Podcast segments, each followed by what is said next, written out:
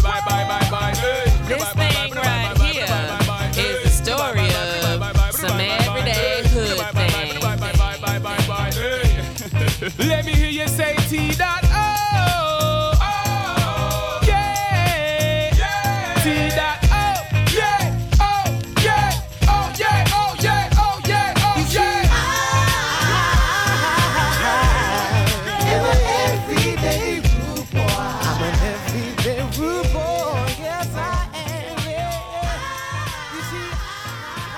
right, all right, all right.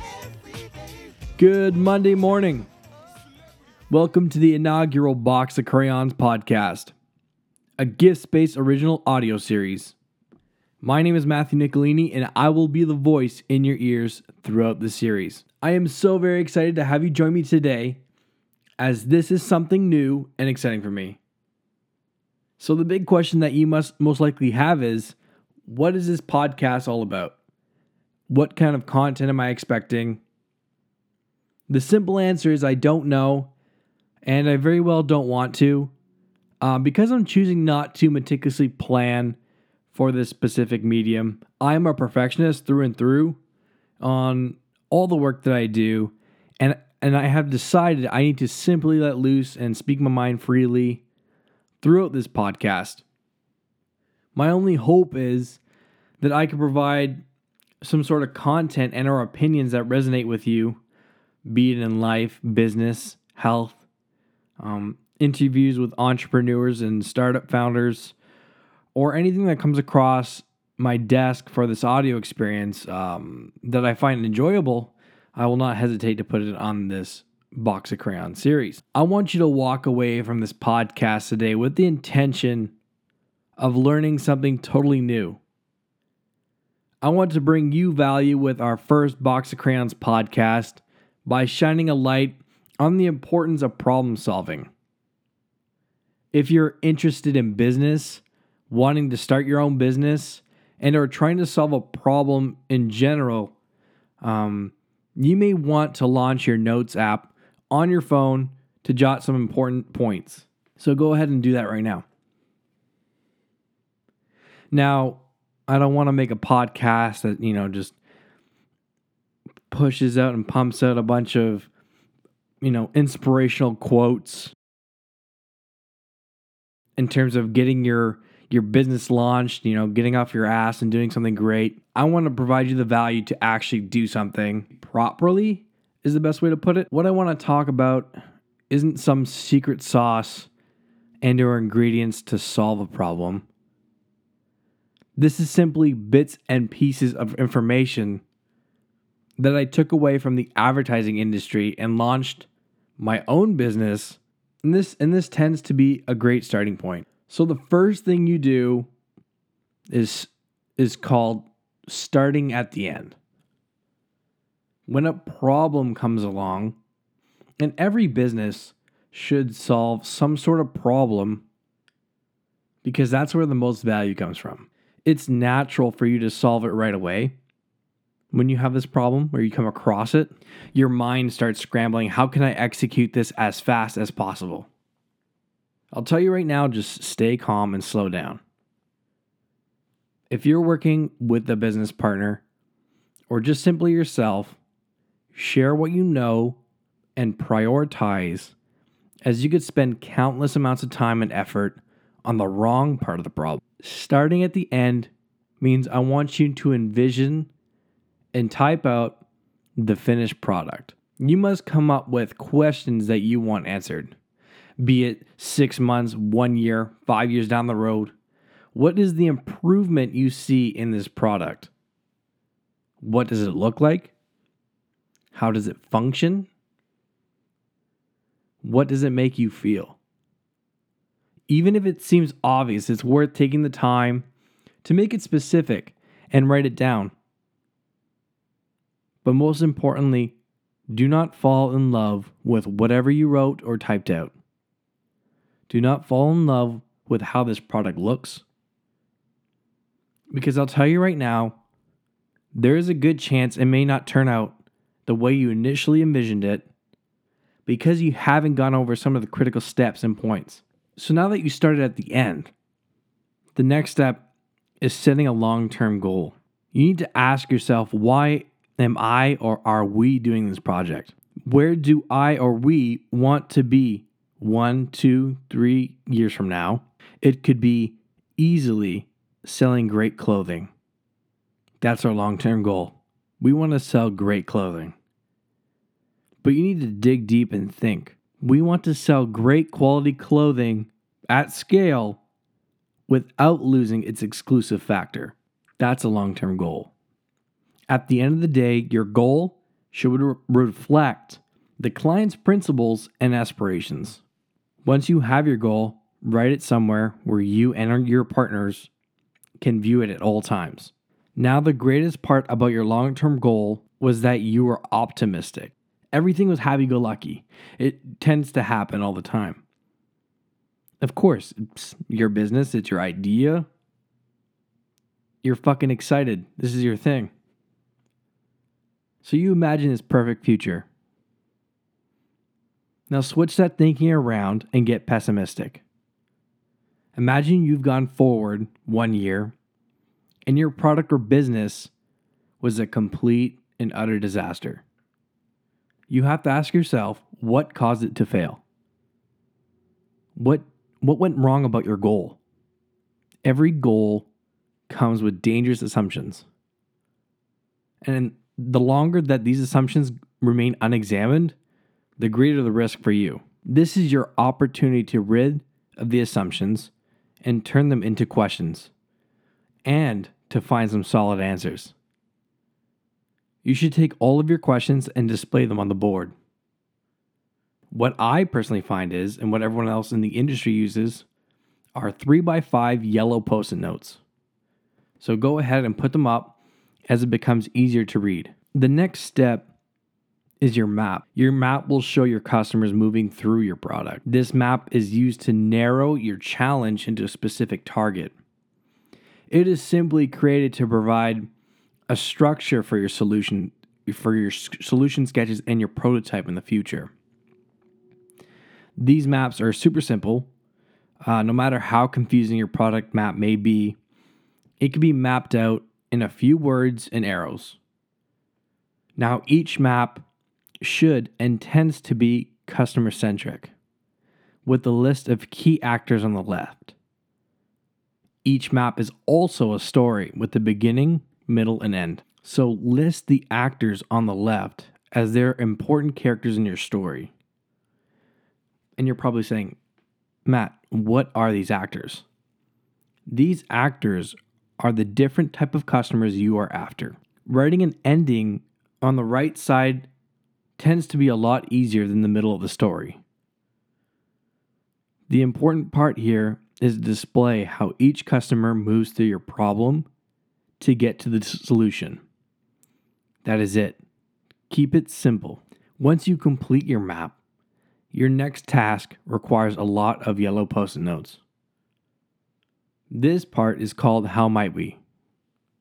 So go ahead and type that out. Now, if you have a team, this tends to be a lot more fun as more ideas are bouncing off one another and the information tends to flow.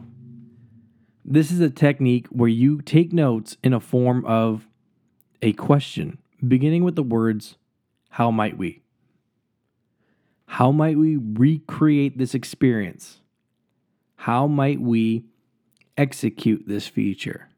Financially, structurally, logistically, economically, whatever is the most fitting to what your problem is. Person will write his or hers notes, and at the end, you'll merge all these notes together.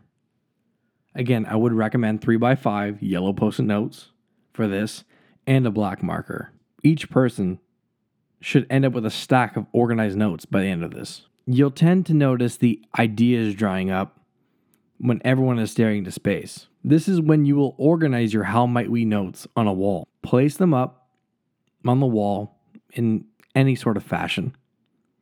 Then you'll organize your notes into groups. Working together or by yourself, Find the questions with similar themes and physically group them together on the wall. You won't know what themes to use ahead of time, but they will emerge as you go. As organization goes on, it, it will be useful to label these themes. Just, you know, grab another 3x5 yellow sticky note and write a title on the fresh sticky note and place it above the group. Here's the fun part you get to prioritize the notes by using a dot voting system. Now, before we get into that, at this point, you need to review the goal and your dash questions. It's important to connect everything. You can easily buy these dot voting stickers um, at any, you know, they come in multiple colors at any business uh, depot nearest you. Um, this is simply where you will vote for the how might we's that are, are the most fitting to your goal. That is important. Those with the most votes should align with the corresponding logistics of the map you created previously. Your story should begin to come together and you should start to see that your problem is being solved. Your final task is to select a target for your problem who is the most important customer and what's the critical moment of that customer experience. Your solution should flow from the from this decision. This customer is your lowest hanging fruit, which tends to be the easiest customer that solves the problem. And in today's market, niche might be the way to go. So, the next part is they're called solution sketches. It's the solution to your problem, but in sketch form. This is where you get to fake it. But w- there will be no brainstorming, no shouting over one another, no deferring judgment so wacky ideas can flourish. Instead, this is where you get to work individually and take your time to sketch. This is the fastest and easiest way to transform abstract ideas into concrete solutions. Once your ideas become concrete, they can critically and fairly evaluate be evaluated by the rest of the team or yourself. Now that you have an idea for the great solution, instead of taking weeks or months to build it, you're going to fake it. Facades are easier to build than the full product for obvious reasons. All the previous work will provide you with the right skills to create your prototype. You could take a longer time to build a more perfect prototype, but doing so would only slow down the learning process. And this is what it comes down to it's a learning process. Maybe by the end of this, you'll realize maybe your idea just doesn't solve the problem strong enough. So reevaluate. This will give you the chance to reevaluate. Whether you're taking a risk on a bold idea or you're just not sure, it's better to find out early because at the end of the day, wasting time on the wrong thing is a bummer. Next, the prototype. Now, the prototype is meant to answer questions, so keep it super focused. You don't need a fully functional product, you just need a real looking facade to which customers can react to. To get trustworthy results, you have to present something realistic or else the reactions will not be genuine. This is especially important when it comes to interviewing the customer. You can't ask the customer to use their imagination. You want the customer to react honestly and naturally. Your final step should be an interview. One on one interviews are a remarkable shortcut, and this is something that I didn't really see when when I was in school or before I launched my my business. This is something I actually learned from the advertising industry, and it's a very interesting process. So they allow you to test out a facade of your product long before you've built the real thing and have fallen in love with it. Because I'm telling you right now, but that's the most dangerous thing is falling in love with it. These interviews, they, they will deliver meaningful results in a single sitting. I can promise you that but they also offer an important insight that's nearly impossible to get with a large scale data. Now, this structured conversation helps the customer get comfortable, establishes some background, and ensures that the entire prototype is reviewed. First, begin with a friendly welcome to start the interview. A general series of questions, open ended, followed by some context questions about the customer. Introduce the prototype and view the customer's reaction. Finally, a quick debrief to capture the customer's overarching thoughts and impressions. So I'll provide you an example. Hi, thanks for coming in today. I am trying to improve this product and I would like to receive your honest feedback. It is really an important part of that. This interview will be fairly informal. I'll ask a lot of questions, but I am not testing you. If you get stuck or confused, it's not your fault. In fact, it helps me find problems that require fixing. I'll start by asking some background questions. Then I'll show you some things I have been working on. Do you have any questions before we begin? What kind of work do you do? For how long have you been doing that? What do you do when you're not working? What do you do to take care of yourself? Let's say you came across this product. How would you decide that you wanted to try it? What do you like about this product?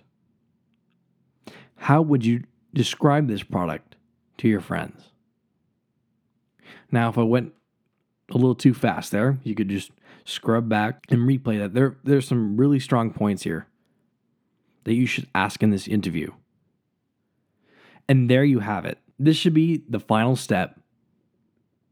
If you've done everything right, you should get the answers that you so genuinely need before you start moving forward. And that's super important. I hope this helps. It's our first Box of Crayons podcast. I hope I shine some light on the importance of problem solving or solving a problem. And I'll see you on the next podcast. Have a good day, guys. Take care.